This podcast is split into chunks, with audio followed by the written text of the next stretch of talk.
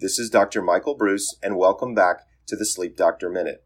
We're talking about getting kids back to school and back to sleep.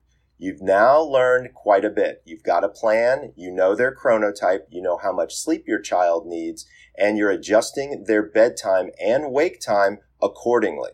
What's left to do? Make sure that their room environment is dark and quiet during the pre bedtime hour.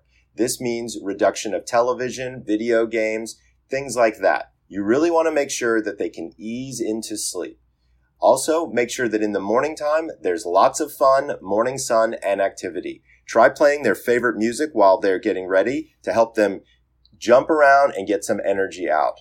Also, remember, adjusting dinner time and bedtime snacks can actually be incredibly important to help your child get a better night's rest. This is Dr. Michael Breus wishing you sweet dreams.